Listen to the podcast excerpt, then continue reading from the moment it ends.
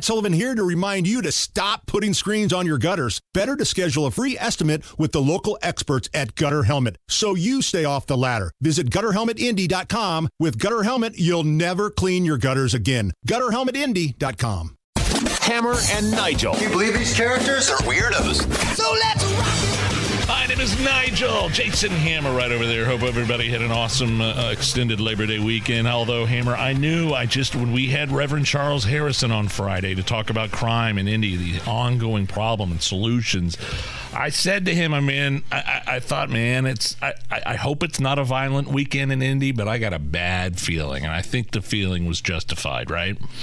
eleven people shot, four stabbed, and three killed from Friday Jeez. to Monday. So that's fifteen total people who were either shot or stabbed, with three of them dying. Uh, and you heard the news earlier. Police say a person was stabbed at Great Times, like the family fun park up by Beech Grove, next door to Expo Bowl. Um, the person was stabbed, was taken to the hospital. Some sort of altercation took place where gunshots rang out. thirty-year-old men, thirty-year-old grown-ass men hanging out outside the parking lot of Great Times and Expo, firing off shots, fighting over chips. What is what is Great Times again, for people who might not be familiar? I know Expo Bowl, obviously awesome bowling alley, but what's the, the Great Times is adjacent to that, right? Right. So it's like arcade, like putt-putt, and go-karts and putt-putt, and you know, you can have kids' birthday parties in there. And yeah, that is pathetic. Two thirty-year-olds out there arguing over chicks. It's like Matthew McConaughey and Dazed and Confused. And Except- Nige, it's always been that way there. I worked at Great Times when I was a teenager. When I was like, you know, nineteen years old, I was working at Great Times, and it was like that then. Like, this isn't a knock on the people that work at Great Times. No, no, no, no. These are the people, like you said, the Matthew McConaughey's and Dazed and Confused that graduated high school five, six years ago, cruising around Great Times looking for chicks. I mean, it's always been that way. And I saw it firsthand when I worked there as a kid. Well, thank God. And I know you have kids that spend time in that area, too. And you're telling me gunshots are going off and stabbings? Thank God nobody was hit or killed by the, the random gunshots. But it's, I, I can't come up with another word other than just pathetic uh, behavier. Yeah, my oldest works at the bowling alley, which is next door. See? Works there part-time. Yeah. Um, and it's a mess. And that's just one incident. Um, you had a pair of twenty-three-year-olds fatally shot at a gas station mm. near Marion University on Saturday night. And then the I M P D investigating after a man was found dead with a gunshot wound on the northwest side. This was over by Stanhope Way near West forty-sixth, not too far from four sixty-five. Yeah, I used to live over near that way. Yeah. So I wish I had better news on this come back to work Tuesday for you, but everybody can relax. Just know that both mayoral candidates, Boss Hogsett and Jefferson Shreve, are going to go after law-abiding citizens with firearms. That should really help the city. You've got amazing options Phew. on both sides, kids. I'm just wiping the sweat off my brow right now. That is good news. Indy deserves so much better than these two guys. Indy deserves better than what we have to choose from this mayoral election. We've seen what Boss Hogsett has done to this city when he's actually here and not allegedly somewhere else. We've seen the record homicides. And then he tries to pull that trick because a top three year of homicides happens. Well, crime went down. Yeah, but you were there when it was the record. You don't get to do a victory lap on that. It's like when Biden says, well, gas prices are down compared to a year ago. Well, yeah, it was a record a year ago, you moron. And then Jefferson Shreve, who has every chance to beat this loser in the race, comes out and blames law-abiding citizens. Based on the information we've already presented to you in this segment, I think you understand why people want constitutional carry. You can't go to a gas station. You can't go to Great Times without fear of some moron who probably doesn't have a license. I'm sorry, the legal ability yes. to own a firearm yeah, yeah, yeah. in the first place doing something stupid. You go back to that conversation. I encourage everybody to go back and listen to that um, chat we had with Reverend Charles Harrison from the Ten Point Coalition on Friday before we left uh, for the long weekend, and he was blowing my mind about the stats coming out of Boston, how Boston is is it, it's a blue city. They don't have it, it's kind of weird with their their mayoral mayoral elections. It's it's it's kind of like a nonpartisan type of uh, election. It's really weird. There's no term limits, but the, but but Boston, you would think just by, by virtue of being Boston that they have a high crime rate like other like other giant right. cities. And the synergy between the mayor, the city county council, the police department, and the prosecution, their goal in Boston is to have no Uh, more than, what what did he say, twenty to thirty homicides by twenty twenty-five or twenty twenty-six? Yeah, they want to get it's like around twenty-six, under thirty. And some of the things they do in Boston are, are some of the same things Reverend Charles Harrison is trying to do here in Indy, but Sharif or Hogsett has not met with him or other leaders like Reverend Charles Harrison in the city.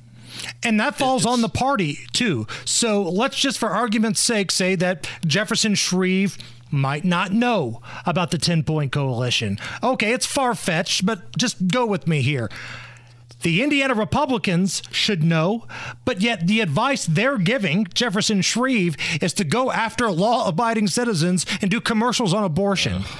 When you walk out late night in Indianapolis, are you scared somebody's going to come up and give you an abortion? Or are you scared somebody's going to come up and rob you and shoot you?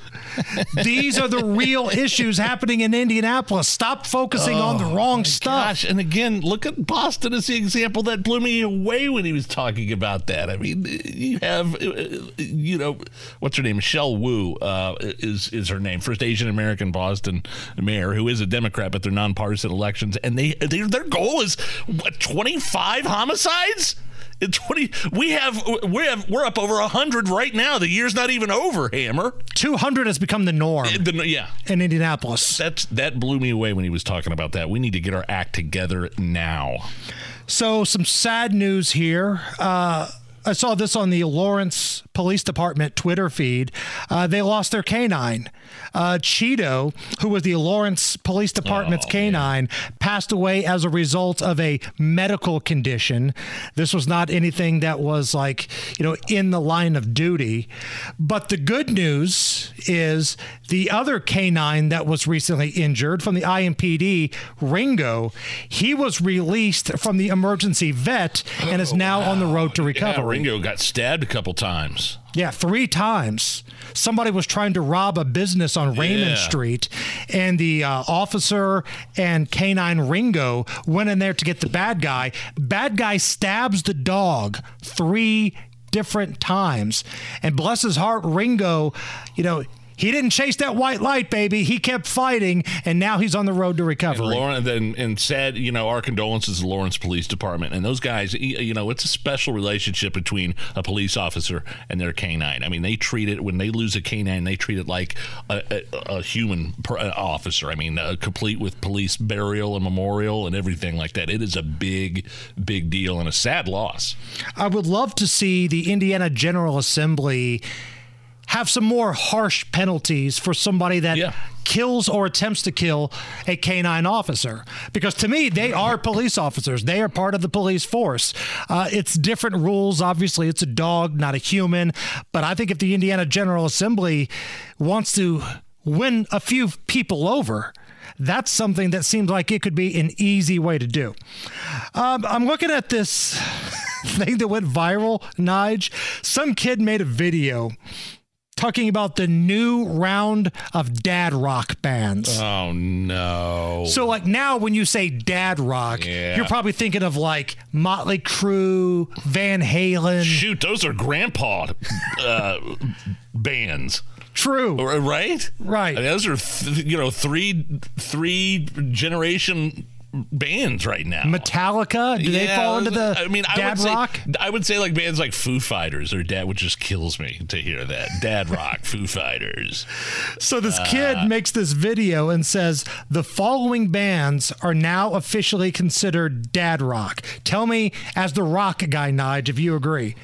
System of a Down, Avenged Sevenfold, Three Days Grace, Deftones, Muse, wow. Slipknot, Whoa. Bullet for My Valentine, Skillet, Sum forty-one, and Fallout Boy. Wow, yeah, I mean, I could see how that, I mean, those are all bands that have been around at least twenty to twenty-five years, and most of those bands I played at X one oh three, so yeah, maybe they could consider dad rock. Linkin Park, oh, that hurts. Wow. Yeah, Linkin Park, My Chemical Romance, Fallout Boy, all in the category of dad rock now.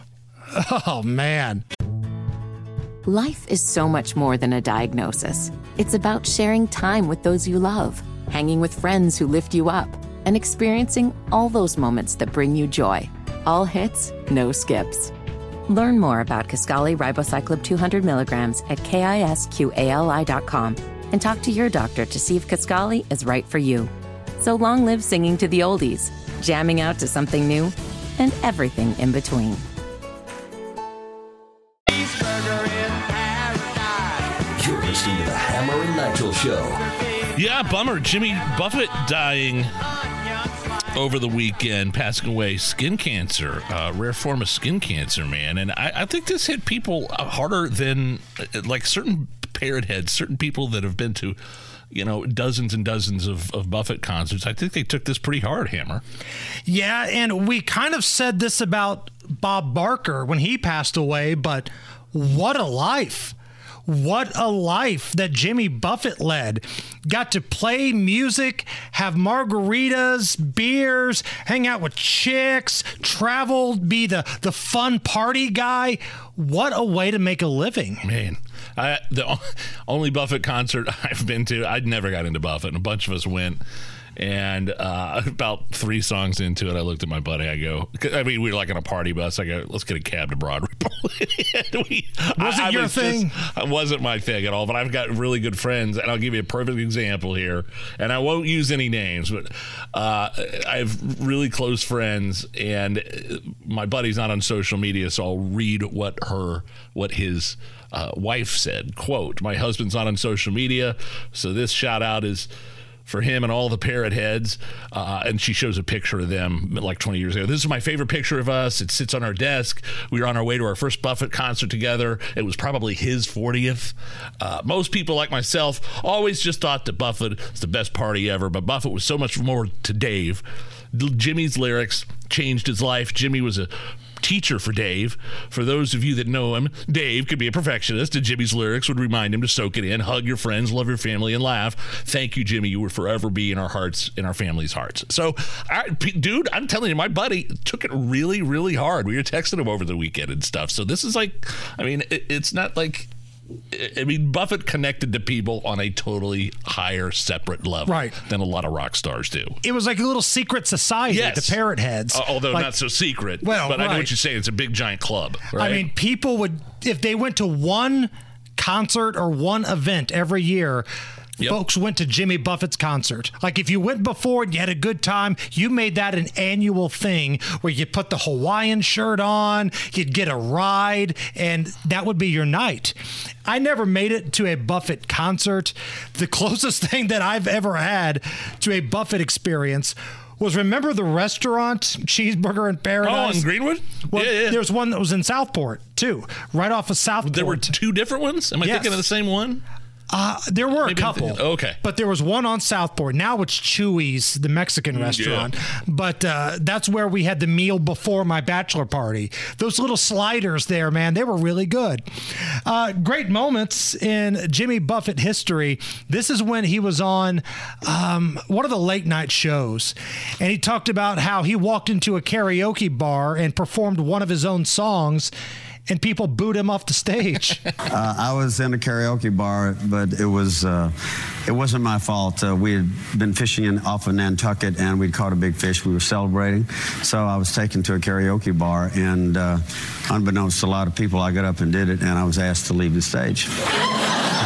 shut the front door. You're singing that your is, own song. Yes.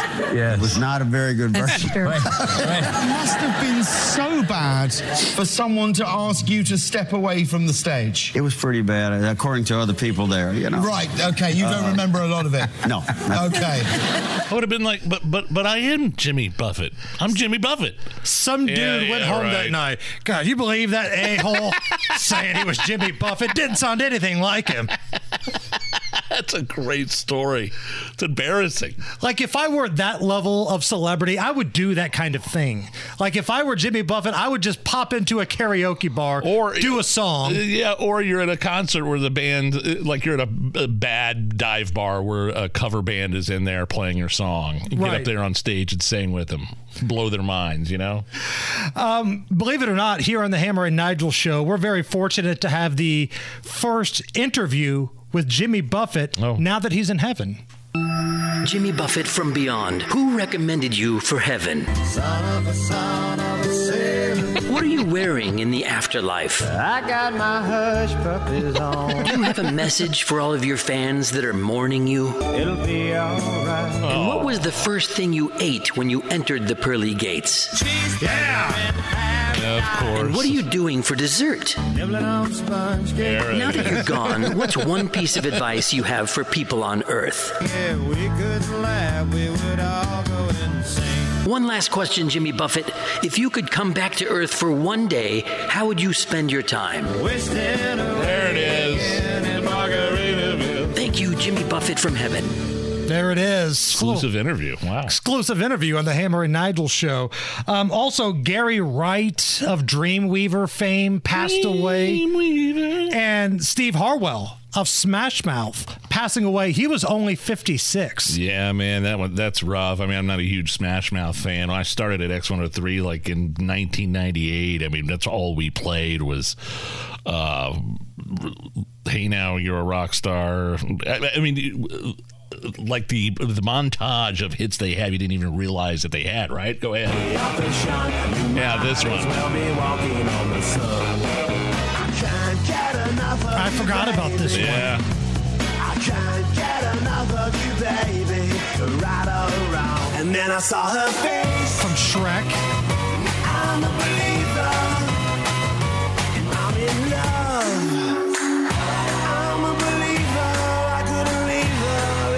Hey now, there it you're an all-star. Get your game on, go. Is is All-Star bigger than Walking on the Sun? I forget which came first. Walking on the Sun was their first okay, single. Okay. I would say their signature hit is either All-Star or the remake of I'm a Believer, because the Shrek oh, wow. song was a monster. Well, Shrek was a monster for sure, right? I mean, in terms of how well it did at the box office. But but yeah, Steve Harwell had really bad bouts with alcoholism, died of liver damage, and I mean, do you know how much you have to drink? I, I'm not completely positive as why. I, I mean, I know he. It's well documented that he was an alcoholic. But but to have it at that level, like leaving Las Vegas level, Nicolas Cage level, where you're crawling to the refrigerator on the floor, shaking in the middle of the night, trying to pour yourself a screwdriver just to get the shakes under control. That's that's the type of liver damage we're talking about here. We've reached the point in the show where even Nigel says somebody oh, drank too much. Oh, come on. It's the Hammer and Nigel show. The only way to bag a classy lady is to give her two tickets to the gun show. It's Monday Gun Day with the Gun Guy. Just watch out for the guns. They'll get you. Guy Relford. Stop calling your arms guns. The Hammer and Nigel show. I know, I know. It's not Monday. It's Tuesday. Yesterday was a holiday.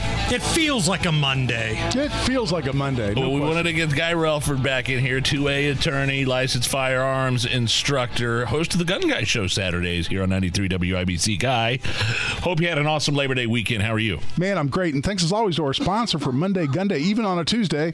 That's Premier Arms in Brownsburg, with the largest selection of new, used, and historic firearms in the Midwest, and P A Jewelers, located right in the store. Check them out at thirty-seven one fifty-four South Green Street or premier arms dot com. Boy, I feel like this story about how the Biden administration is trying to eliminate this so-called quote-unquote gun show loophole oh, man. really went under the radar, sort of slight, like dumping it at the end. I, this came out, what, Friday, uh, late Thursday, yeah. maybe early Friday morning, coming into the Labor Day weekend. Start at the beginning because I think this is a really big deal. You're involved with this uh, sort of peripherally in more ways than one. What is the gun show loophole, and then what what does that mean, and then what is Biden trying to do here? Yeah, and, and there's never been such a thing as a gun show loophole, yeah, Nigel. I, I mean, it's a made-up term, much like, you know, assault weapon. But what it is is that if you're engaged in the business of buying and selling firearms, you're a gun shop, gun store, gun retailer, then you have to have a federal firearms license. And if you have a federal firearms license, you have to put every sale through a background check. It goes into the, the National Instant Criminal Background Check System run by the F B I out of Wheeling, West Virginia, and they do a background check before you can sell that gun.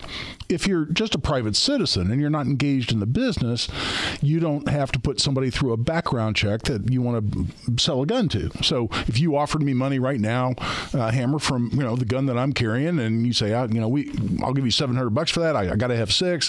You, we say six fifty. I could sell you my gun right here, and there's no background check. There's, it's still regulated in the sense that I can't sell it to you if I know you can't buy your own gun from a gun store. In other words, you're a felon or whatever. Right. But but otherwise, I can sell that to you without a background check. So the so-called gun show loophole is is what politicians say, that you can sell a gun as between private individuals without a background check. Some people, yes, will do that at a gun show. I'm, I'm not there. I don't have a booth. I don't. I'm not set up with a table. I'm just walking through the gun show, and I've got a gun over my shoulder, and somebody can walk up and go, "Hey, man, is that for sale?" And I can sell it to them. And there's not a background check required. So that's why they've called it the gun show loophole. It has nothing to do specifically with gun shows. It's just private individuals.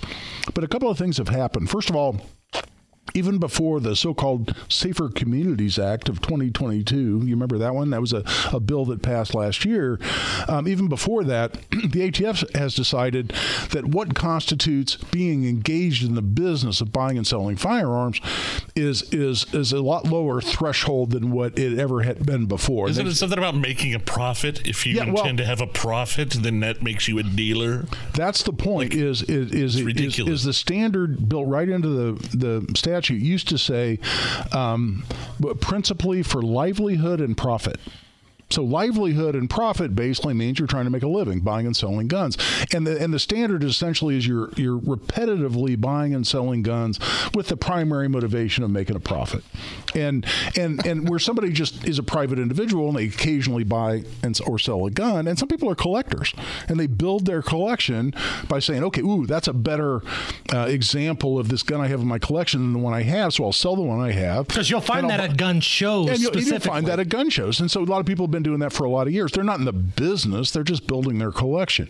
But the A T F, and I know this because I've had half a dozen of these cases that I've defended in federal court, where the A T F's gone after people saying, well, you're engaged in the business. Like, no, I'm just a private individual. I'm just a collector. I'm not trying to make a profit. I'm not trying to make a living. But two things have happened. The A T F's gone after more and more people, and they've, they've essentially lowered their, their threshold. Plus, they, in this Safer Communities Act, and we've talked about that, there were a whole bunch of different components to this. Um, that's where they talked about the boyfriend loophole, and I, we won't go down that road necessarily. We've talked about it in the past. But one of the things they said is they amended the definition of what's engaged in the business, and they took out livelihood. So now it's you, you just principally are trying to make a profit in selling guns. Now you're engaged in the business, and if you're engaged in the business of buying and selling firearms without a license, that's five years in federal prison. So, what, so now what they're saying Lord. is, so if they catch you, this, and here's the here's the indica- here, here's what they're implying here, is that if you go to a gun store, a gun show, I should say, or anywhere else, and sell a gun, and you make five more bucks on it than what you paid for it, then they'll go, aha, you sold that principally to make a profit, and they will come after you because you don't have a federal firearms license yeah, and try to put you in crazy. federal prison for five years. So let's have a real chat about what this really means here. To me, this is the Biden administration's way of appeasing the gun-grabbing nuts, the moms demand action, all of those folks that keep writing those checks to the Democrats running for office. This is their back alley way of saying, look, we're doing the best we can with the rules that are out there. We're going after the guns. Please donate some more. Well, no, I think that's exactly right. Um, and, and, and what it also is, is that it's a way around Congress because they haven't ever been able to institute what they call universal background checks, right, which is to require a background check on every private sale. So this is the way around that, to basically say, well, okay, there's no universal background checks because we can't get that through Congress. Why has that never gone through, by the way? They just don't have the votes for it. Because, and plus, because exactly. It's a couple of reasons. One is because our Are the are the two criminals, the two gang members in a back alley who are, you know, trading a gun, right. you know, for for a bag of crack cocaine? Are they going to care about universal background checks? No. But the other thing is because it's also a requirement for universal registration. Because because how do you know, like if I sold you that gun, you know, that I'm carrying and you walked out of here with it and then you get pulled over and you have it, how would they ever come back to me and say I sold that gun to you without a background check unless there's registration to know that I own the gun originally? They, right. they can't prove that I, you know, who sold it to you unless there's registration. So it's a backdoor way to get registration. So what this is, is okay, you don't want universal background checks? Fine. We won't have universal background checks. But if you sell a gun and you make a dollar on it, we're going to put you in prison for five Five years. So now it's up to you. Will you sell that gun to a private individual, or will you, in fact, sell it to a gun store who's got to then uh, only sell it to somebody with a background check? So, for argument's sake, let's just say wow. this thing goes through. Wouldn't Hunter Biden be extremely guilty of a lot of these things they're trying to pass through right now? He already is. Well, well, without that. He's already guilty of the crime of lying on the forty-four seventy-three form. That's the form you fill out in the gun store when you're buying a gun. And and one of them is, are you a user of or addicted to any illegal drugs? And he said no. And in his autobiography, he specifically admitted he was addicted to, to crack cocaine at the exact time that he filled that form out and said no. So they have an open and shut case that he lied on that form. Would that come back, and the way that this would work, would that come back on the gun store that ultimately gave Hunter Biden his weapon? No, because they, they don't, don't know. know. And, well, yeah. unless there's some reason to, to you know, unless they could show somebody read his autobiography, but right. that came out well afterwards. But so back to the I, I say that facetiously, but but they, unless they know you're lying on the form, it's not their fault that you lied on the form. But, but back to this gun show loophole. So so what? So is the A T F doing this? Is Biden? Like, how are they going to codify this into some sort of law without well, Congress? I well, don't get well, it. I, well, they proposed a rule, which is basically how A T F interprets federal law, and they have the benefit of the fact that the law was changed as part of this so-called Safer Communities Act, um, that, by the way, one of our Republican senators voted for, um, right here from Indiana. But they have the, the fact that this livelihood word has been taken out of the definition, out of the federal statute, and that's what this Uh, statute passed in twenty twenty-two did. So they have the benefit of that. Plus, they've now proposed a rule that says, here's how we're going to enforce this. And they're, they're giving everybody notice, which basically, if you sell a gun for profit, we have the opportunity to come after you and put you in federal prison for five years, even though um, you're clearly not in the business wow. otherwise of buying and selling guns. Go back to the Indiana senator in question, Todd Young, yeah. that voted for this. Didn't he reach out to your office and ask for your feedback? Do I remember this correctly? Yeah, and actually, that part of it I give him a lot of credit for because I was really concerned. I was concerned about this, but I was even more concerned about the so-called boyfriend loophole. That is, you know, a crime of domestic violence Um, prohibits you, if you have a conviction for a crime of domestic violence, that prohibits you from possessing a firearm. And part of that same act said, well, uh, a crime of domestic violence includes uh, a misdemeanor battery committed by someone that, that you haven't been married to, that you have never lived with, that you've never had a child with, but you've been in, and I forget, it was some really amorphous, uh, terrible definition, like you've been in an enduring romantic relationship with. And I, I, I read this and I went, what the hell is that? I mean, does that mean if I stared longingly into your eyes, times over a long dinner. Very enduring, I mean, guy. I, I don't know what that means. And and so if it's a criminal statute that can that can put you in prison, and you don't you can't tell what the hell it means. I'm a lawyer and I couldn't tell what it meant. And and and, and I, it's just a bad law. So I I contacted his office really through his website and just said, uh, this is really a bad law. I really don't think you should vote uh, in favor of it on the floor, because he had already voted in favor of, of ending debate and sending it for a vote. So that's kind of an indication of how he's likely to vote on it, on its substance. So I contacted his his uh, office through his website, and to his credit, uh, my phone rang and I looked over and it says Senator Todd Young, and I'm okay. Yeah, so. And I love it how you gave him all this sage advice, why this is so dumb and arbitrary and anti two A, and he sat down there and took the time to listen to you, and he still voted for it anyway. Well, yeah, I mean, it's the Indiana know, Republicans yeah, right now. Yeah, but it, but it was it was a, and it was a long conversation. I, I without exaggerating, it had to be you know approaching half an hour. And uh, I hung up and I went, wow, you know, I was really good and I, I was really persuasive. And, and and I thought, and I went, wow, the fact, you know, U S Senator just called me and asked for my input. And yeah, was, a lot of good it did. I was, yeah, I was I was pretty I was pretty full of myself. And then, and then I, you know, then uh, what's the biblical saying? You know, pride cometh before the yep, fall. There it is. Because then I went back and I, I read the vote and I said, well, apparently I don't have the poll I thought I did.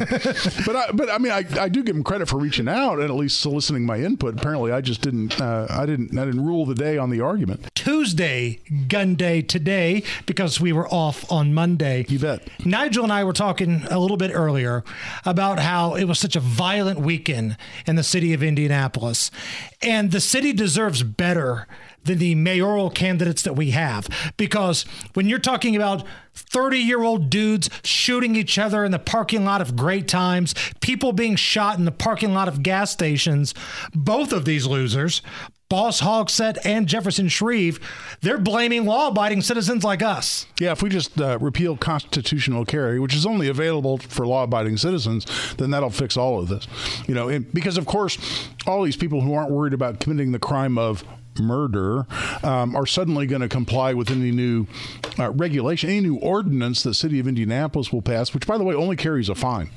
So these people aren't worried about going to prison for the rest of their lives for murder, but if Jefferson Shreve or, or or Boss Hogsett gets an ordinance passed that could fine these people for carrying their firearm in Marion County, then that'll suddenly make us all safe. And how incredibly ludicrous is that? that the fact that they actually can say it with a straight face is what's amazing to me. And if Jefferson Shreve thought this, all right, fine. But he's got the whole system behind him here. Yeah. Like, there's a support group of Indiana Republicans that are pulling the strings on this campaign that think, yeah, you know what? If you're the kind of guy that's thirty years old, hanging out at Great Times shooting people, you're going to be scared of a fine. And we're going to blame Guy Relford, and we're going to blame Jason Hammer for this. That's insane. It, it is insane. And, and, and what concerns me is that it appears to be to a, be a movement within the Marion County Republican Party to say, well, if we want to win an election in Marion County, we just simply have to become Democrats, um, or at least mm. we have to become Democrats on some issues. And I think their base, uh, and I think they're about to learn this in this uh, election with Shreve, uh, is going to absolutely reject that. And when you lose your entire base, as as Shreve absolutely should, he's earned that. Uh, and by the way, the election's over. I mean, if I thought he had any chance anymore of beating Hogsett, It, you know, I'd, I'd be all in because I really want to get rid of Joe Hogsett. But that having been said, Shreve's lost the election because he's he's lost so much of his base. But what they're going to learn here in Marion County is that, first of all, they're not going to switch their votes. That is, the traditional Hogsett voters aren't going to go, oh, look, I like Joe Hogsett's gun control policies coming out of Jefferson Shreve's mouth more than I do coming out of Joe Hogsett's. So right. I'll go vote for him. So the Democrats that have been voted for Hogsett are not going to come vote for Shreve because of this. And then he's going to lose his base on top of it. So he's not going to gain anything. He's going to lose his base, and he's going to get beat by historic proportions. And you know what? Because he had he only had a puncher's chance to begin with. The fact that he's lost that, I hope he gets wiped off the face of the map on this thing, because I want to send that message to the Indianapolis Republican Party. Follow him on Twitter, at Guy Relford, and listen to the Gun Guy Show Saturdays here at ninety-three W I B C. Guy, thank you. Thanks, guys. It's a Hammer and Nigel Show. Life is so much more than a diagnosis. It's about sharing time with those you love, hanging with friends who lift you up, and experiencing all those moments that bring you joy. All hits, no skips. Learn more about Kisqali Ribociclib two hundred milligrams at kisqali dot com and talk to your doctor to see if Kisqali is right for you. So long live singing to the oldies, jamming out to something new, and everything in between. Hammer and Nigel. Do you believe these characters are weirdos? So let's rock it! Okay, just real quick, Hammer, you mentioned to me earlier that uh, United Airlines is back up and running. Is that yes? I they, just uh, retweeted this at Hammer and Nigel. There was like there was a glitch in the computer system, so if you got delayed or your flight was canceled, that is why earlier today, United, I think a bunch of the flights, I think pretty much all United flights were grounded because of this glitch. We fixed the glitch. Um, so uh, everything, you know, hopefully is back to normal now. I'm going to read this right from the United Airlines tweet. I just put this out at Hammer and Nigel. We have identified a fix for the technology issue and flights have resumed. We're working with impacted customers to help them reach their destinations as soon as possible. They show a picture of Pete Buttigieg in a hard hat with like a hammer next to a computer server with a big smile on his face. I fixed it. Fixing glitches since twenty twenty-four. Oh, man. Pete Buttigieg. Mm-hmm. He, uh, he also popped up in one of those old videos. Remember how Vivek Ramaswamy popped up in an old M S N B C clip asking Al Sharpton a question? Yeah, yeah, yeah. I think P- Pete Buttigieg popped up in one oh, of those as that's well. Special. um, man, is it back?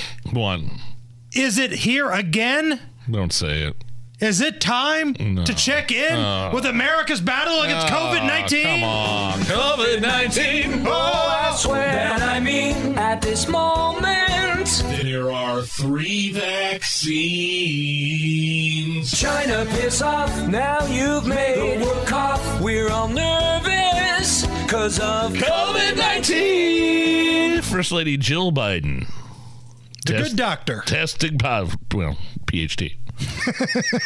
Not an M D. It's like education. You sound like um, the guys in The Hangover. Yeah, right. When Stu, was it Stu that yes. was trying to pass off? I'm a doctor. Uh, You're and, a dentist. Yeah. Um, Jill Biden has tested positive for COVID nineteen. Uh, mild symptoms, hanging out by herself for a while. President Biden also uh, has remained negative, by the way. I said also, but he's he's, he's negative. Continues to test. I don't even know who takes tests for, like, w- what happened with Jill Biden? Did she get, like, the sniffles and say, oh, my God, I better go get a test right away? Is that how it works now?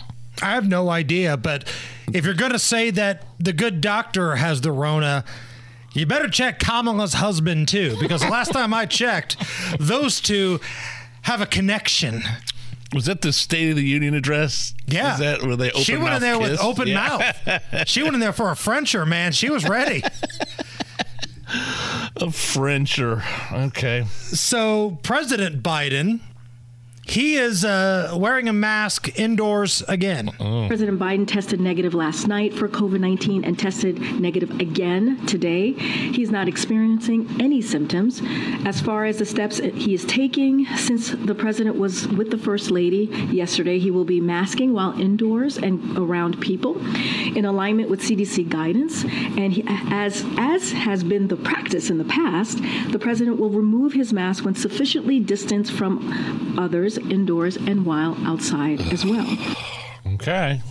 Whatever. Just don't tell me I got to put one on. Right. If you want to wear a mask, if you want to wear two, if you want to put panties on your face, be my guest. I do not care. But don't be bringing this mandate crap I mean, back. Have you... Uh, when's the last time you've taken... Like, I, the only time I've ever taken a COVID test was... It was in relation to my kid.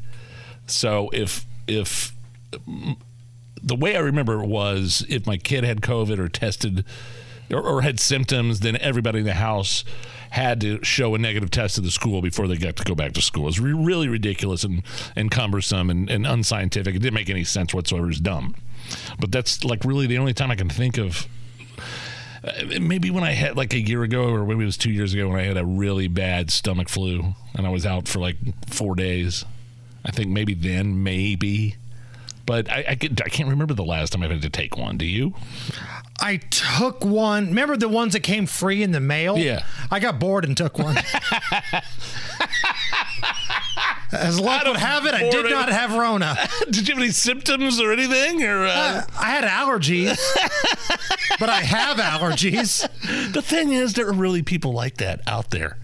You're joking around about it, I, I, but there are people out there that test every day that are still paranoid of this thing, that are still uh, that are still operation, operating under the, the lunacy theory that that COVID is is going to kill you, and you're going to kill somebody else if you don't get your tenth booster, and right. and and masks are the only way of stopping it, and staying inside, not going to large gatherings is the only way you're going to survive. So I'm curious for the folks that decided they were going to comply before, whether that's voluntary or involuntary, because I kind of put myself in the involuntary category.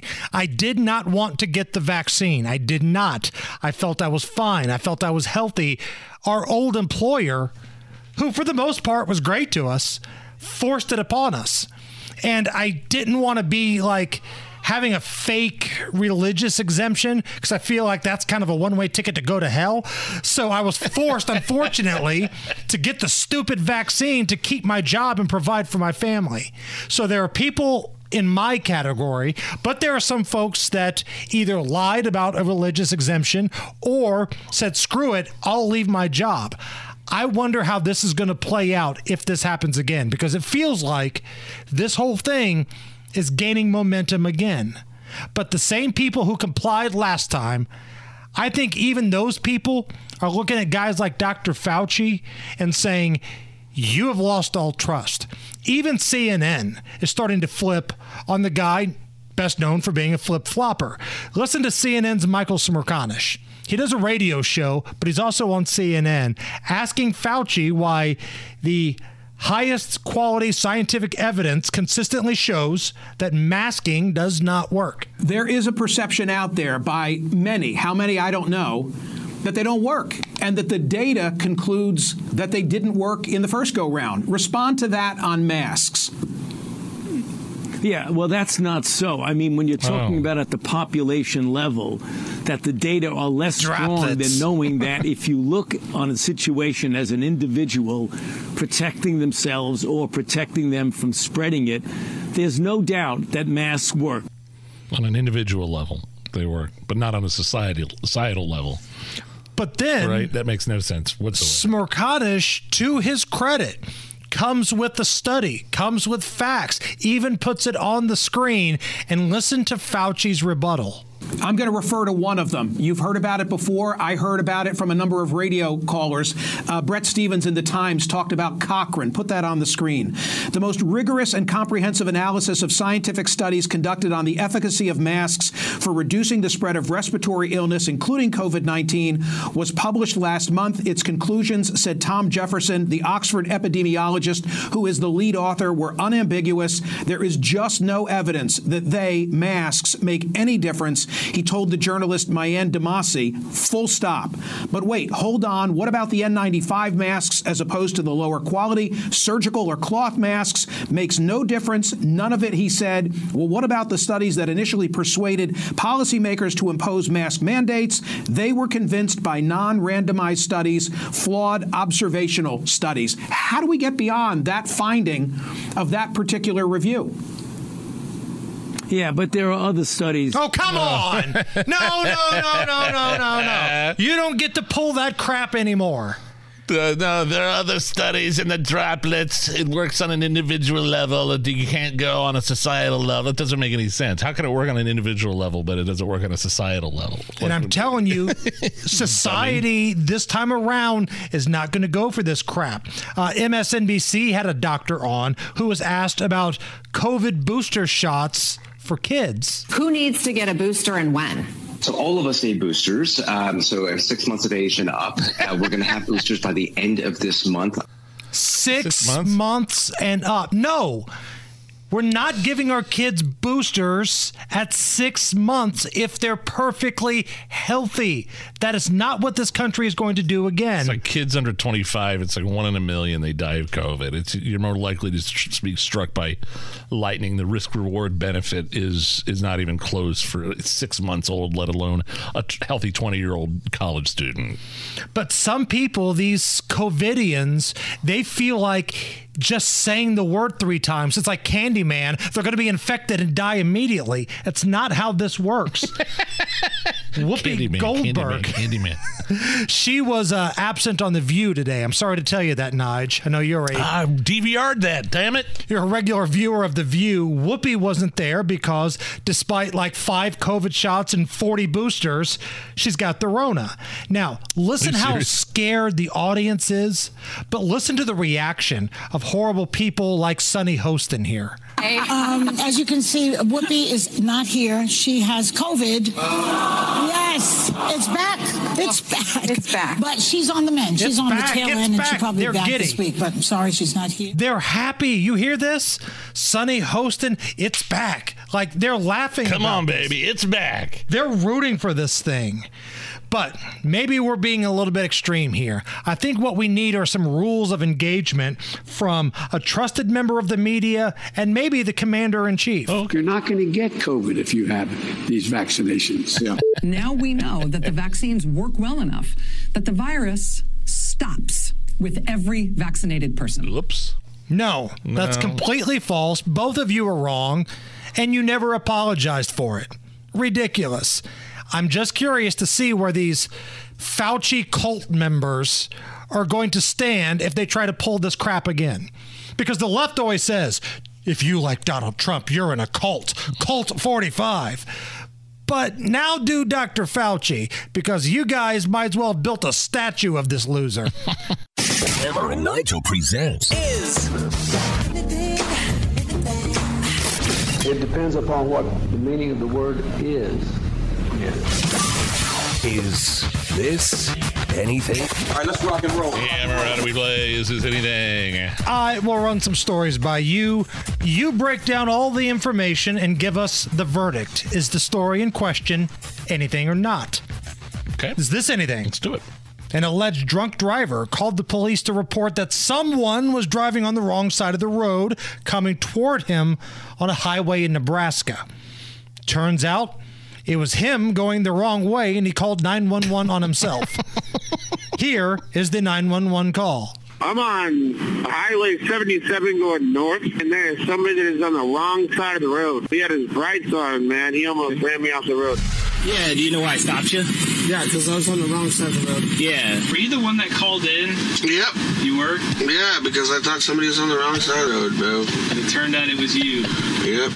I, I the reason I first of all it's it's I guess it's not funny, but nobody died. Everybody's okay. But what a moron. This guy's drunk driving. He, he takes the exit, uh, the wrong exit, gets on the wrong way, the side of the road, and realizes uh, he doesn't think. It's just like um, it, it's like uh, planes, trains, and automobiles. You're going the, the wrong way. You're going to kill someone. Except this guy, yeah. Was it John Candy does the motion with his hands like, oh, somebody's been drinking. Except this guy in this story really was drinking. That's unbelievable. I'm so glad everybody is okay. That guy should never pick up a beer ever again in his life. And... Uh, Did you hear how cavalier he was, too, in that piece of audio? Can we play the audio again, Allison? I'm on Highway seventy-seven going north, and there is somebody that is on the wrong side of the road. He had his brights on, man. He almost ran me off the road. Yeah, do you know why I stopped you? Yeah, because I was on the wrong side of the road. Yeah. Were you the one that called in? Yep. You were? Yep. Yeah, because I thought somebody was on the wrong side of the road, bro. But it turned out it was you. Yep. Yeah, yeah. He got me. Well, no good deed goes unpunished, Hammer. Idiot. uh, Jeremiah just uh, wow. tweeted at us, and I retweeted it, at Hammer and Nigel, the John Candy candy gif in mm. question from Planes, Trains, and Automobiles. Oh, man. Is this anything? A Michigan police officer pulled over a reckless driver and ended up saving an eighteen-month-old baby who was choking. Here's an officer talking about the rescue and his body cam footage of the incident. Speed limit's forty-five, well over forty-five. I'd had to estimate probably seventy-five, eighty miles an hour. Let me get me! Let me get me! No, please, don't take him! Not to take him! Put him on my forearm and administered a few back, uh, back blows to him. Had some saliva and kind of regurgitate out onto my arm. Getting them calmed down is just as important as trying to get aid to the baby. He's breathing. Look at him. Look at him. Look at him. He's breathing, okay? Got him. He's okay. They're not blue anymore. They're- Just rely on your training and what you went over, over and over again. Wow. Yeah, that's something. Man, oh, man. So the reason this person was, quote, unquote, driving recklessly, what he said, seventy-five or eighty in a forty-five, is because her baby stopped breathing or was choking, and she was trying desperately to get to, get to the hospital. And so this officer thinks he's pulling over a reckless driver, and then all of a sudden, the next thing you know, he's saving an eighteen-month-old's life. Unbelievable. These guys are heroes. And you have, I mean, you hear, heard how terrified the mother was. I couldn't imagine being in that situation, being on the road and doing your damnedest to get to the hospital, only to look up and see. Actually, that, that I mean, that was probably the best thing to happen. I mean, she could have hurt somebody. Right. It, it could have taken her more time to get to the hospital. Therefore, her, you know, the the eighteen-month-old could have died. And yeah, the the officer deserves a medal. Wow, that's intense. Would the story be any different if the officer still saves the baby, but also gave her a ticket for reckless driving? I mean, technically he could, right? Right.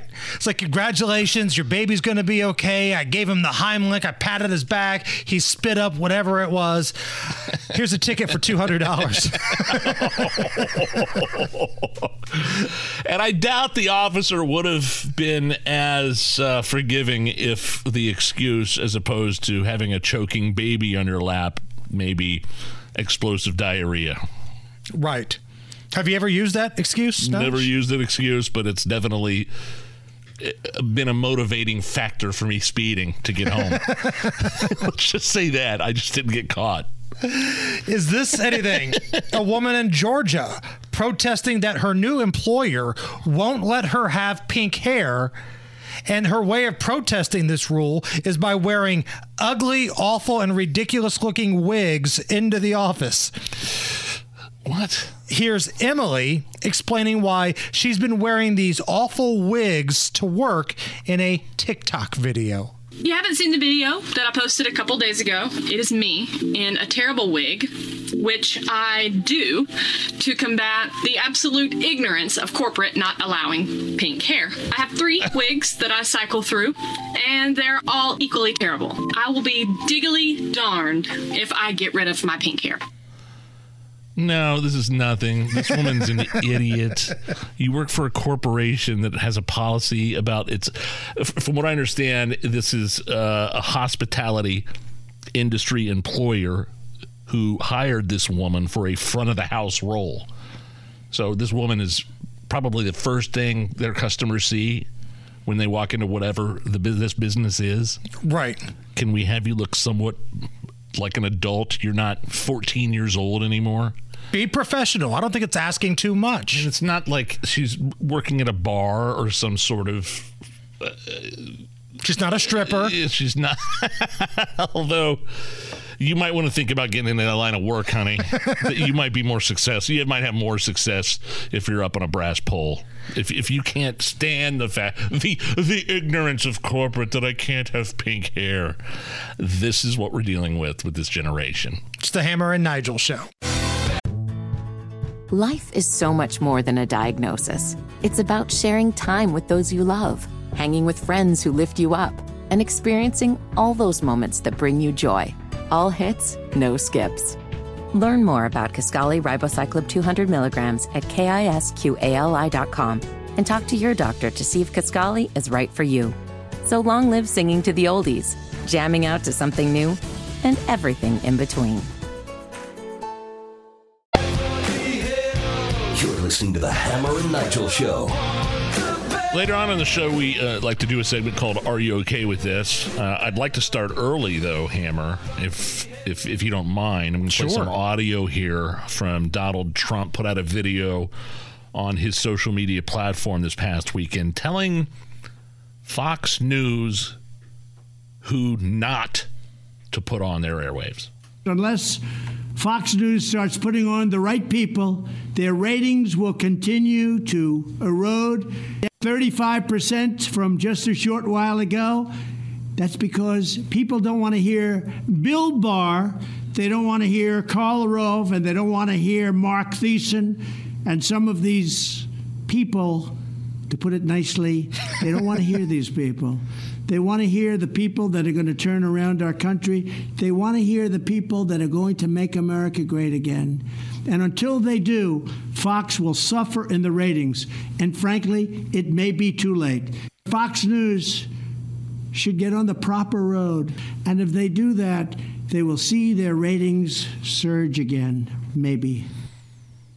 So are you okay with what you just heard from Donald Trump putting that out on Truth Social? So did I miss the part about the economy? Did I miss the part about crime and fentanyl and the open border and the war in Ukraine? I mean, he probably did videos about those things. He's done them before, yeah. The old man pumps right. out videos left and right. No, this one doesn't really move the needle. Like, this was a waste of time. If Fox is already struggling, as you say that they are, why even bring them up? You know, out of sight, out of mind then. But I get it. He's kind of a jilted ex-lover of Fox now because Fox's coverage with the new leadership has kind of, kind of gone, I don't want to say anti-Trump, but it's certainly not well, Trump-friendly. I mean, Bill Barr is on there every day, Trump's former attorney general, bashing him. That Mark Thiessen guy is some sort of supposedly, you know, Republican, but a, like a weekly columnist for the Washington Post. But you're right. I it just it, come on, man. You, you highlight the stuff you did when you were president of the United States. Highlight the fact that, you know, you helped bring the United Arab Emirates along with Bahrain and Israel, Sudan and Morocco, like like with the Abraham Accords. Highlight that there were no wars during your four years of presidency, and then highlight you were energy independent, energy dominant, and then talk about the things that you're going to do when you beat by uh, President Biden. I don't Finish need, the wall. Like, talk I, I about that. I just don't need to hear anymore. And Fox News' ratings are coming back.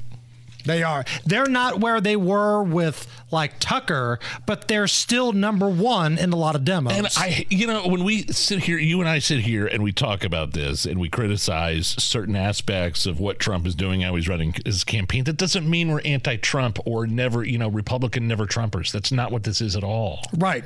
Sometimes I, I just, the diehard Trump fan, yeah, they can't I, criticize their dude just a little bit.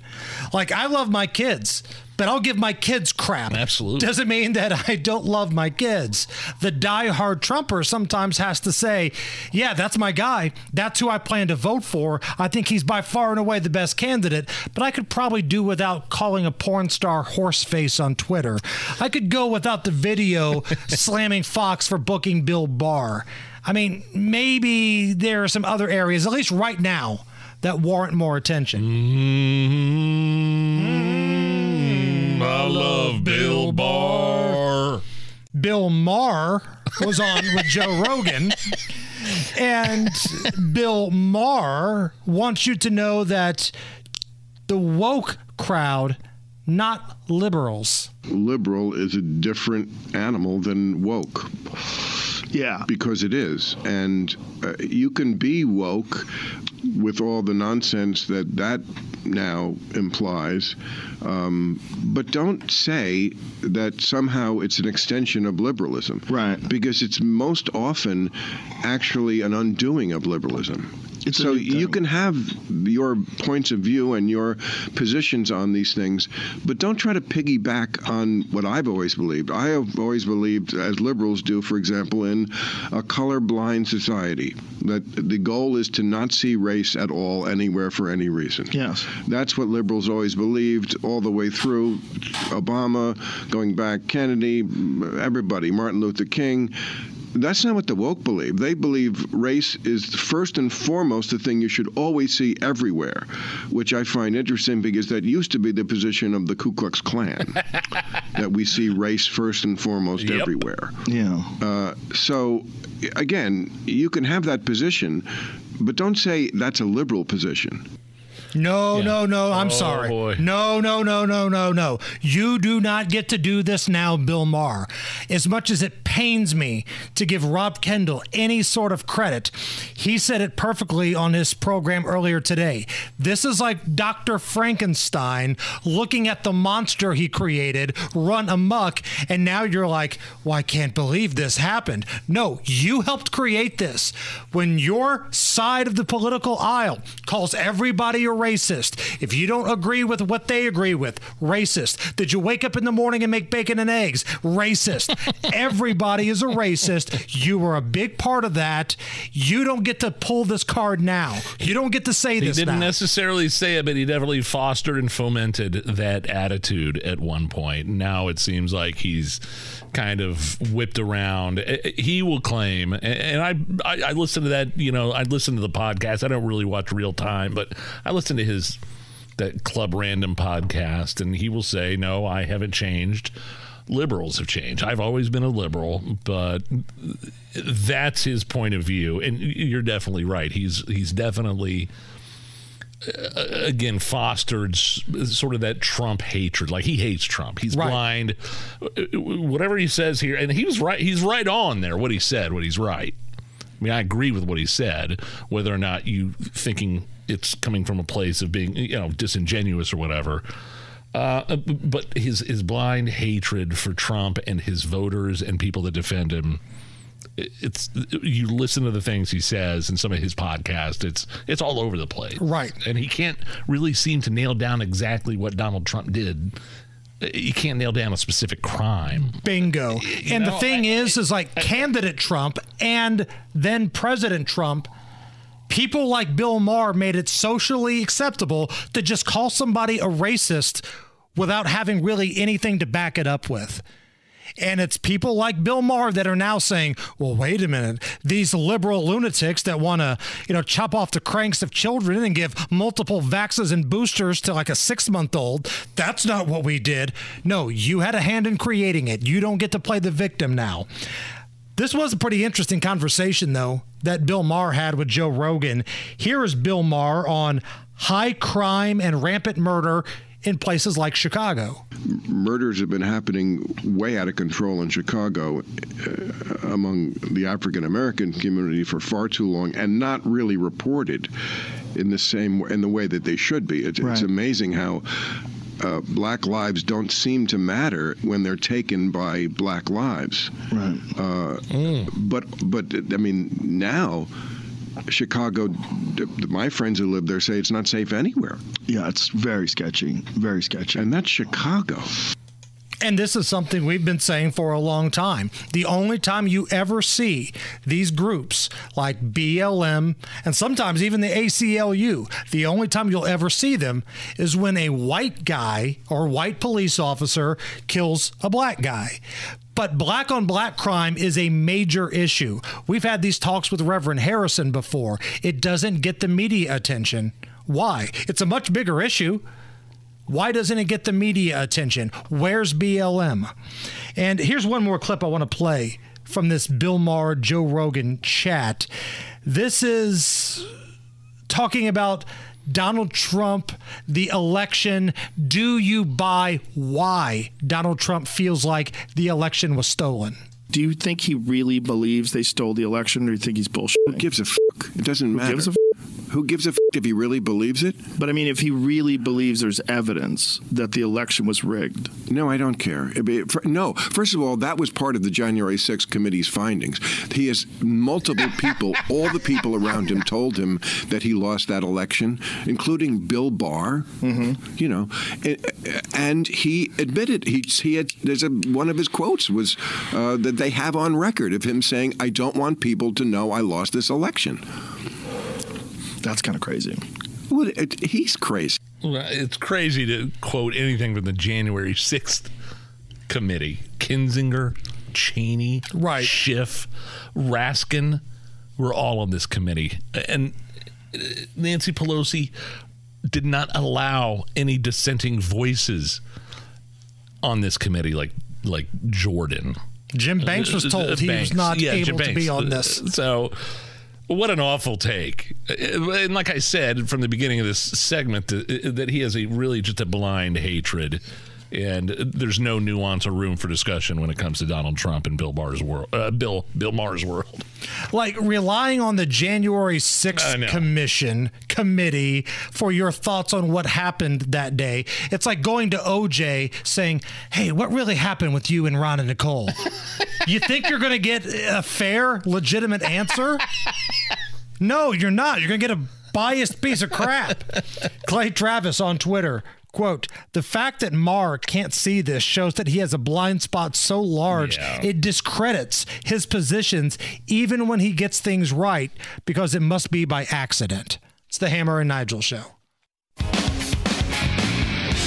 You're listening to the Hammer and Nigel Show. So the White House press briefing wrapped up not that long ago, and a very interesting question from Peter Doocy, who covers the White House for Fox. Now, his question was based off of something from a book. I'll just let you take a listen here. Karine, President Biden is the oldest president in U S history. Why does White House staff treat him like a baby? No one treats the President of the United States, the Commander-in-Chief, uh, like a baby. So there's this vote that says that's ridiculous. When staff walked back claim. what sounded like a call for regime change in Russia, the President, uh, quote, rather than owning his failure, he fumed to friends about how he was treated like a toddler. Was John Kennedy ever babied like that? So look, uh, I'll say this. Um, there's going to be a range, always a range of books Uh, that are uh, about every administration, as you know, uh, that's going to have a variety of claims. That is not unusual. That happens all the time. And we're not going to litigate those here. That's something that we're not going to uh, speak to. There is one thing that I do want to, because I think I was asked this question last week by one of your colleagues about this particular excerpt uh, that they uh, were referring to. And so I'll say this, you know, we did see the excerpt, excerpt uh, the context uh, of the excerpt, okay. and it's seem to be. How did how did he start that out again? Can you just start that off one more time? Yes. This is uh, Peter Doocy from Fox. Karine, President Biden is the oldest president in U S history. Why does White House staff treat him like a baby? My answer, if I was Karine Jean-Pierre, would have been, well, because he is the oldest president in White House history. That's why they treat him like a baby. Next question. Next question. And this was from the book. We had a couple of quotes from this book, or she he was asking, like, this was a guy that was embedded with with the Biden administration, right? If I'm right. not mistaken, unless this is another book. But yeah, remember he called for regime, regime change in Russia, which no president, like, you don't do that.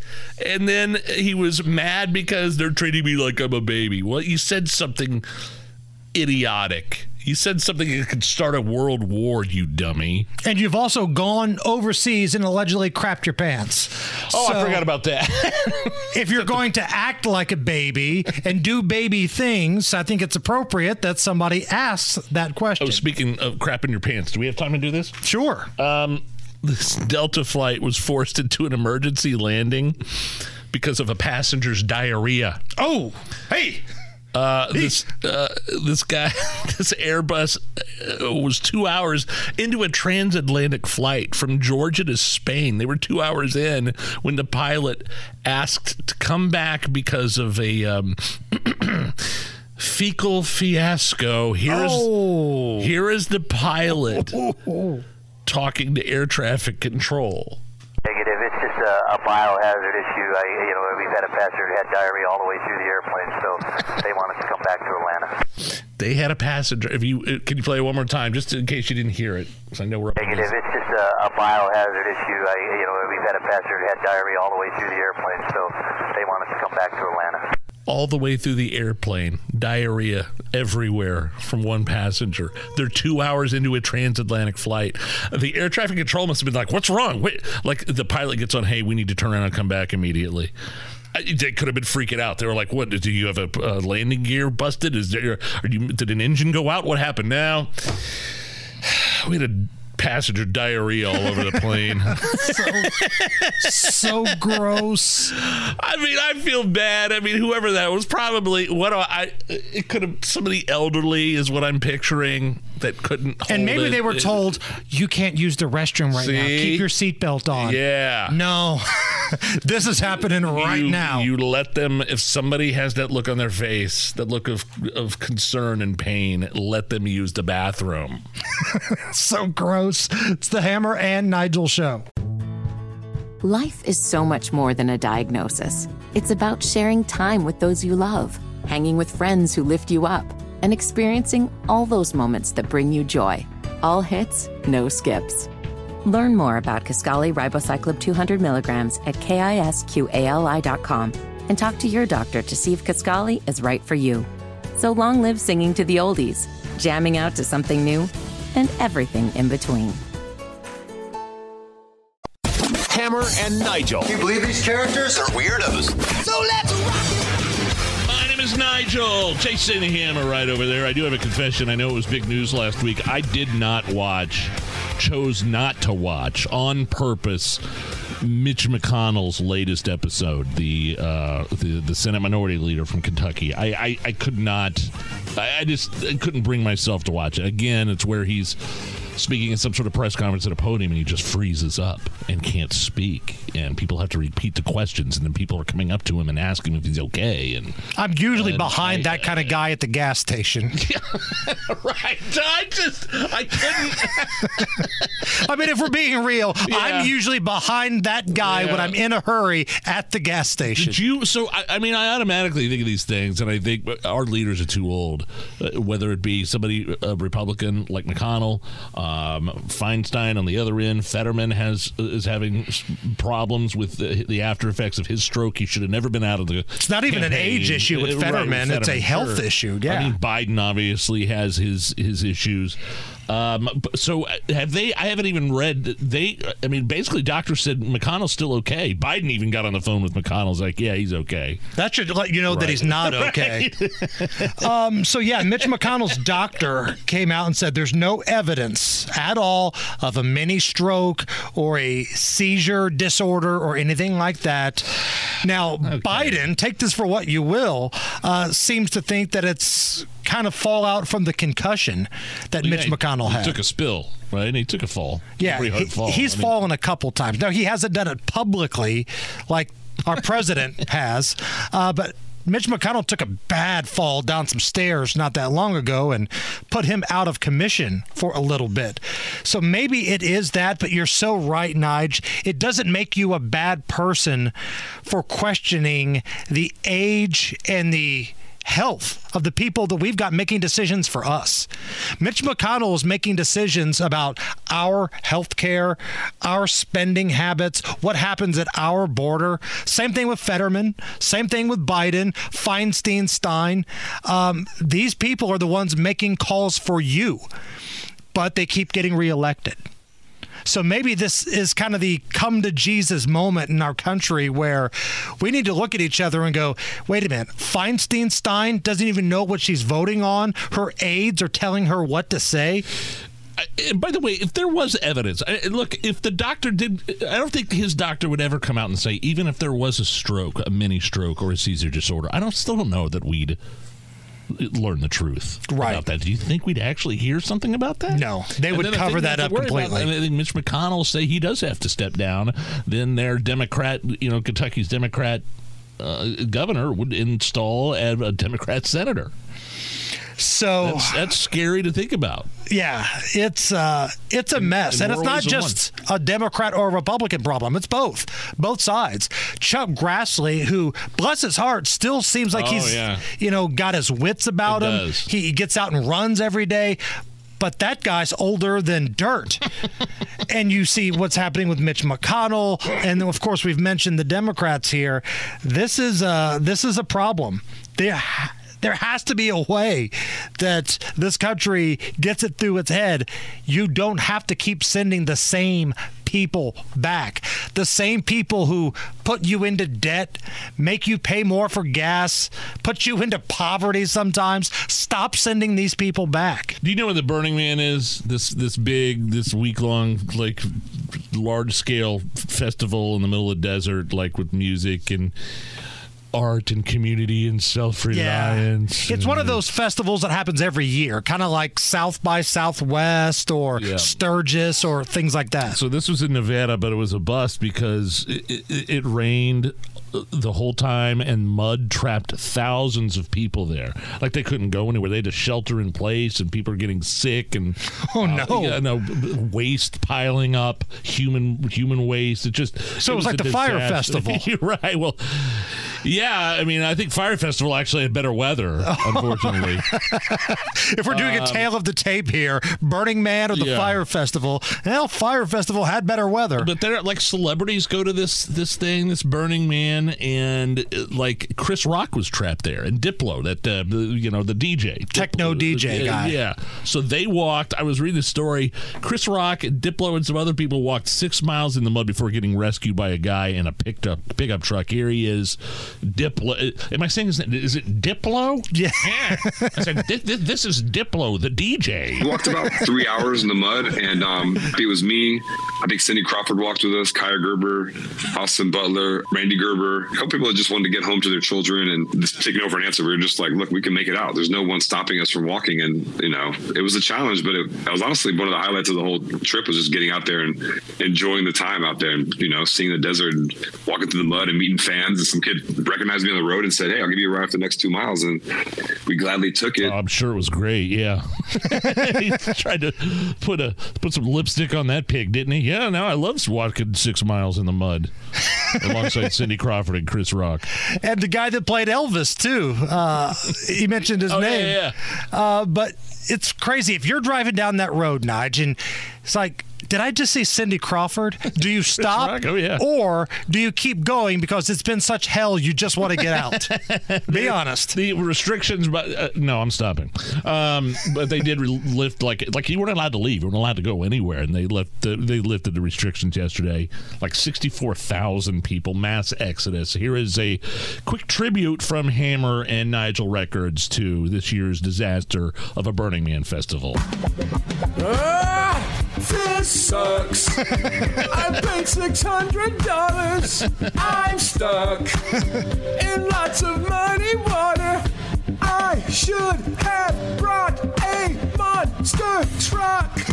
Burning Man's a bust. There you go.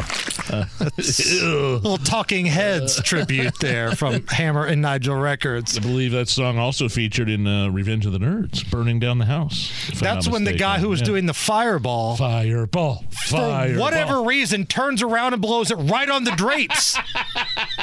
Like, and then they're, they're shocked that their house is burning down. You're talking about the scene where this big dude takes a, a giant swig of whatever this, it's not, not fireball as we know it today, but this very clear. Like moonshine or yeah, something. And then he hold, and then he lights a lighter and then blows it into the lighter and, and the whole house burns down. Right. And then they go take over the uh, freshman dorms. At first, he's aiming it to where there's plenty of room to see said yeah. fireball. Yeah. But for whatever reason, he turns around and they blow it right on the curtains.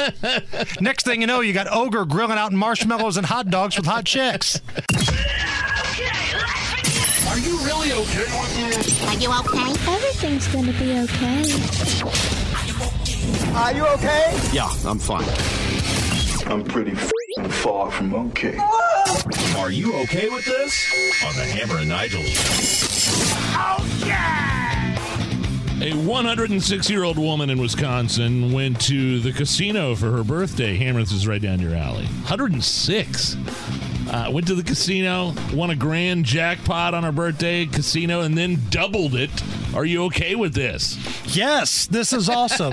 Good for the casino, because the casino, you know, they saw this one hundred six-year-old lady, and she is pumping the money into that one-armed bandit. She hit a one thousand dollars jackpot. So the casino said, you know what? This is an opportunity for good P R. We're going to double that woman's money. So she went home with two thousand dollars. This is the kind of stuff that actually casinos do a lot, really? But nobody ever talks about it. You know, I was kind of joking with Rob Kendall earlier when I went on with him, like sports betting stuff. When I have a winning weekend, when I get my picks out there, nobody says anything. There's no thank you. There's nothing like that at all. But boy, if I have a bad weekend, if I have a stinker, everybody, I've got people lined yeah. up to give me the business. They all let you know about it. I used to run the Facebook and social media of the casino in Shelbyville, and you should see some of the complaints about casinos. People who don't understand math ripping the casino. There was one lady, I'll never forget this. She was ripping the casino because she thought we had somebody inside of the slot machine dictating whether or not they won. And she was upset that we wouldn't open up the slot machine and prove her otherwise. I'm like, ma'am, it doesn't really work that way. Uh, there's cameras everywhere. That's against the law. And ma'am, it doesn't work that way. The odds are already stacked against you playing slot machines. There's no need to cheat. But that's the kind of stuff that happens all the time. But it's good to see the casino oh, wow. doing something positive here. That's funny that you actually had to explain to a person, no, there's no human beings inside the slot machines. It actually doesn't work that way. Dude, if you think that I'm a gambling degenerate, yeah. some of the folks that I had to deal with back in the day, like they thought it was like a law that if they show up every day, they had to win a jackpot. Yeah, and some of these, so these elderly people with an oxygen tank in one hand and a cigarette in the other. Yes. With the tubes going up the noses. People who were wearing masks long before Fauci made it cool, walking around the casino floor. My favorite is they pull the mask aside to take a inhale of a heater. Right. You got to get the lung dart in there. Uh, yeah, man. And when I was the D J on the floor, because I kind of did a lot of stuff there. You wore many hats, yes. I was uh, DJing on the weekend. Those same people would come up to me. It'd be like six thirty on a Friday. Turn it down! You're too damn loud! And why don't you open that machine up and show me the person you've got in there? And let's not forget about the monkey that got loose, right? Yeah, somebody had their service monkey they brought to the casino, and it got off the leash. It was hopping like machine to machine, and some Love dude who was in town for business it. from Boston comes up to me, hey, uh, you guys normally got a monkey running around in here? No, sir, not normally. True meaning to the line in Vegas Vacations. Looks like somebody stuffed a banana down my pants and turned a monkey loose. Right. Took a beating. Uh, okay, moving on. This is really cool. I couldn't believe it. I mean, I do believe it, but this was awesome. The uh, Garage Food Hall getting uh, national recognition uh, down there, uh, downtown. Garage Food Hall, Bottle Works District, named one of the nation's best, came named number two in the country for food halls, Hammer. Number two. Garage Food Hall, are you okay with that? Yes, not only because it's our friends at the Garage Food Hall, the Bottle Works District.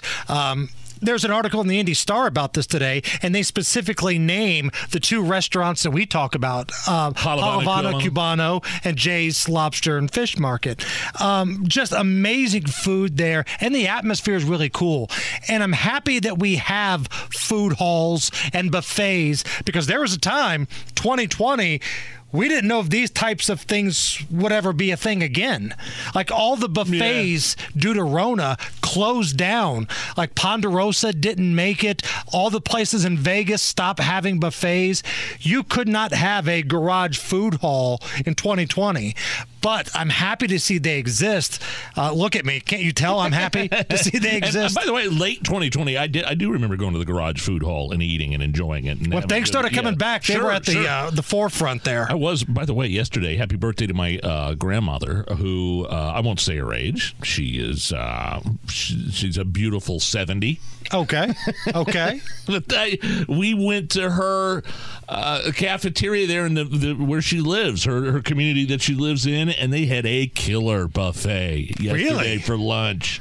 Oh man! I mean, a spread, a dessert spread, a giant eight foot table with nothing but cheesecakes and because normally and you cookies. Don't hear those types of stories about how good the food is in those types of communities. No, no, no, no. Please, this this was something different. They had, uh, you know, the assortment of hot dogs, barbecue chicken, hamburgers, a uh, bunch of stuff that I shouldn't be eating right now because yeah, I'm trying to lose some weight. It was it was delicious. So I wanted to say happy birthday to my grandma uh, listening real quick. Her and her friends over there always listen to the Well, station. Happy birthday. Happy twenty-first birthday Phyllis. to all of those uh, folks, Phyllis.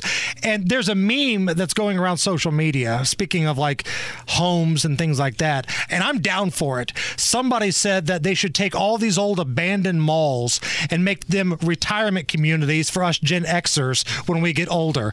Have like an Orange Julius stand in there, movie theater. Spencer's Gifts. Spencer's yeah. Gifts, arcade centers. I'm here for that idea, man. Uh, how much football did you watch over the weekend? A lot. Yeah. Saturday was a busy football day. I had some bets made, one more than I lost, which is good. Okay. Uh, but yeah, man, Saturday was just loaded from the minute the games kicked off at noon. Hell, I even watched College Game Day before the game started. And then, of course, there's always a late-night game you can tune into. When was the was Clemson last night? The yeah. Monday night game? So Clemson last night was a little college Monday night football since the N F L doesn't get yeah. going until Thursday. Yeah, Duke upset number nine Clemson, twenty-eight to seven. And here's Duke's final touchdown and the end call here. Waters making a house call with the exclamation point.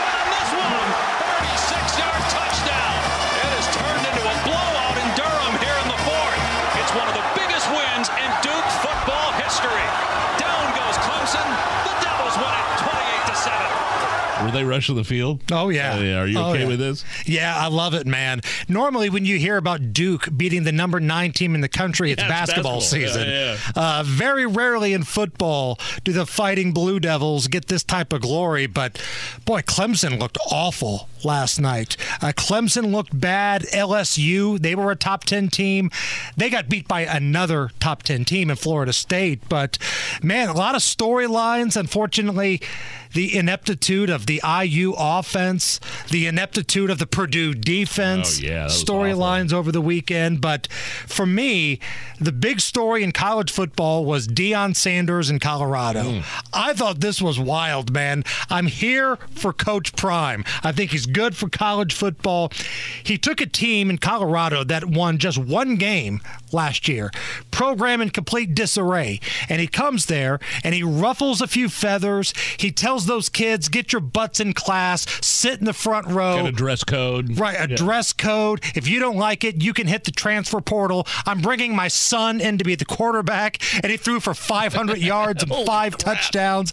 They got a kid, wow. like high school ball, playing both sides, offense and defense. I'm here for it all, and in case you missed it, this was the pregame speech that Deion Sanders, Coach Prime, gave to his team before the game Saturday. Because it's not about them. This is about us. This has nothing to do with the team that's opposing us. This is about us. This ain't got nothing to do with the naysayers, the, the unbelievers, the haters, the doubters. This is about us. When we started this journey, we told you it was going to be trying, it was going to be tough, but you endured. Because it's about us. That man next to you is a miracle. That man next to you is a believer. That man next to you is a go-getter. That man next to you is a dog. That man next to you is somebody who wants this thing. That man next to you is somebody who believes. That man next to you is somebody that gots to have it today. We ain't got tomorrow. We got now. We ain't got next. We got now. We ain't coming no more. This y'all know we here. Give me my theme music. And he's got theme music in the locker room and walks off like a boss. He certainly has the pulse of his players, I would say, right?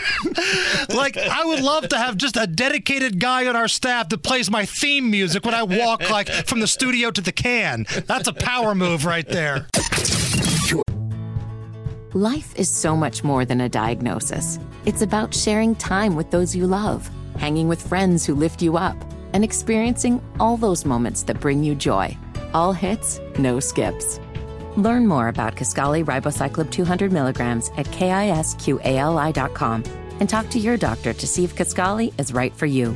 So long live singing to the oldies, jamming out to something new, and everything in between.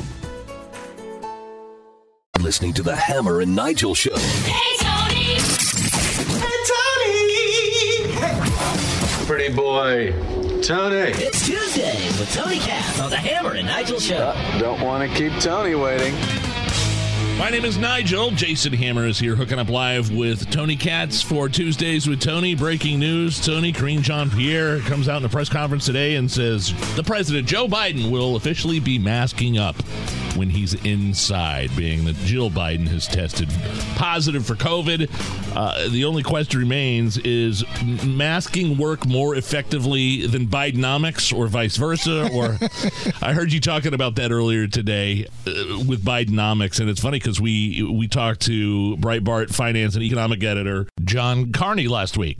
And he can't define Bidenomics. Can you define Bidenomics, Tony? Do we even know what oh, no. it is? No. Uh, you're talking about a term that, that Wall Street kind of invented and the Biden administration has taken as their own to prove, well, whatever it is they're trying to prove at, at the moment. Uh, there was one of uh, the Biden advisors who said, you know, you, this, the problem with these polls about the economy is that they take a thirty, forty thousand uh, foot overview of the situation. Let's take a look at what Bidenomics really is. It's about ensuring that that insulin gets capped at thirty-five dollars for seniors. You know, eighty-two percent of people love that. Uh, eighty-two percent, ninety-four percent would love it if you capped it at seven dollars and forty cents. So what kind? ninety-eight point six percent would love it if you made it free and gave everybody an ice cream cone, which would defeat the purpose of the insulin, but that's not even the point. So so these things are that, that they say don't actually correspond to how people are, are, are living. People are living with higher gas prices. People People are living with higher food prices. People are living with less things on the shelves. That's still happening. And you have nothing but retailers telling you that the soft Christmas is coming. This is, oh, wow. uh, you know, Santa had too much eggnog. This is what's going down. And this this uh, this is going to be a rough holiday season. There won't be much shopping. That means the retailers are in a very, very bad place. That could mean tremendous deals, or it could mean tremendous failure. Uh, and there is no definition of Bidenomics except when Joe Biden wants to take credit for things. Yes. Gas prices go down. That's because of him. Gas prices go up. That's because of the filthy Russians. yeah, I mean, I mean, I'm sorry to interrupt, but I mean, twenty percent food prices increased since Biden took over. twenty percent. I mean, are you right. guys, like, I, I went to McDonald's the other day, paid eighteen dollars for two ten-piece chicken McNuggets and medium fries for my kids after softball practice, Tony. I, I don't think Biden's taking credit for that. Yeah, but I think you should be making your kids dinner and not taking them to well, McDonald's. You're, was, what's you know, wrong with you? The wife was out of town, and it was... it was. Um, I'm sorry, Brad daddy. Pitt over there is giving you a lecture on your diet, Nige. How does that sound? It's like O J giving a domestic no, violence lecture right now. I believe I, I said he should make dinner for his kids. I, I didn't say what he should eat. I didn't. I don't do it every week. I'm just saying. I was trying to make a point that, yeah... I mean, people live at a paycheck to paycheck, man. I can't afford that crap anymore. Even you're McDonald's. You're not wrong about those prices, though. It's it is insane. You feel it everywhere, in everything. What used to be affordable to go out and grab a bite no longer is, and there are less places that you can go yes. to to go get that bite. One of the I think it's one of the really interesting uh, pieces of this when we talk about. Well, I still see the restaurant restaurants full because I I'd been through that for a long while. Yeah, because there are less restaurants. The places that closed didn't reopen, and and we forget this as part of the, you know, you've got less choices now. That's what that's what COVID lockdowns did. And if Biden's going to mask up, I got to assume that he's going to be pushing lockdowns mm-hmm. sometime soon, don't you?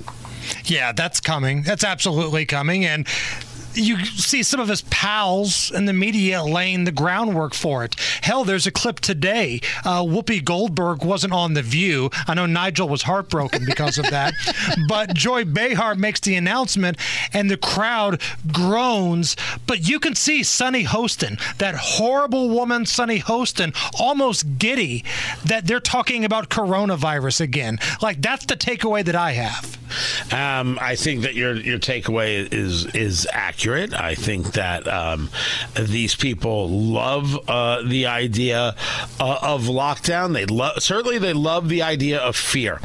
They want people to be uh, uh, afraid because there is there is a mindset that uh, of people out there who want to be afraid. They they want to know that everything is a danger at all times, and and and that they have they have something to be worried about. And when they see you without a mask, or when they see you going out enjoying your life, my my brother, the good Doctor Katz, always says nothing makes the prisoner angry than watching uh, another man walk free. Mm. Right? And they can't believe that you aren't living in fear. And so it is about wanting to subjugate you, wanting you to feel that, that same fear.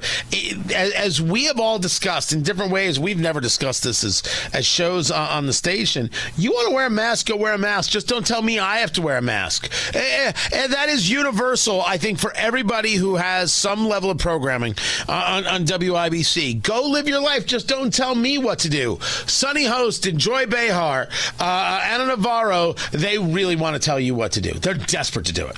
So we've talked about Bidenomics. We've talked about the Rona. And yet over the weekend, Donald Trump puts out a video telling Fox News which guests they should not have on. So this is the guy that's, unless he's locked up and can't run or something crazy happens, this is the guy that's going to be the nominee. Do you think Donald Trump is taking the right path right now to try to tell some of those folks that voted for Biden last time, hey, it's okay, I get you got a little buyer's remorse, but come on over to my side, things are going to be okay? Does a video ripping Fox for their guests get that message across? No. Next question.